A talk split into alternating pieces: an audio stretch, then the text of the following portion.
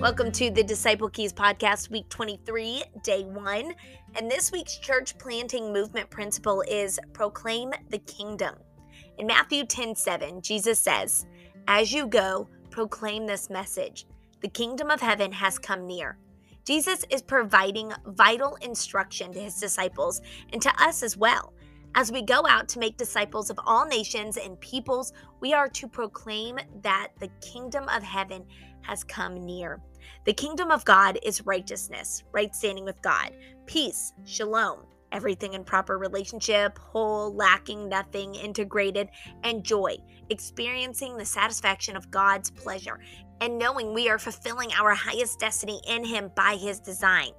As the kingdom of God fills up the world around us, we see healings, deliverances, flourishing, signs, and wonders.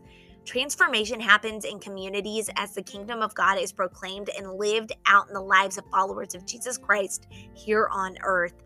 Ask Jesus to confirm his word as it is proclaimed with signs and wonders in order that the kingdom comes with boldness and power.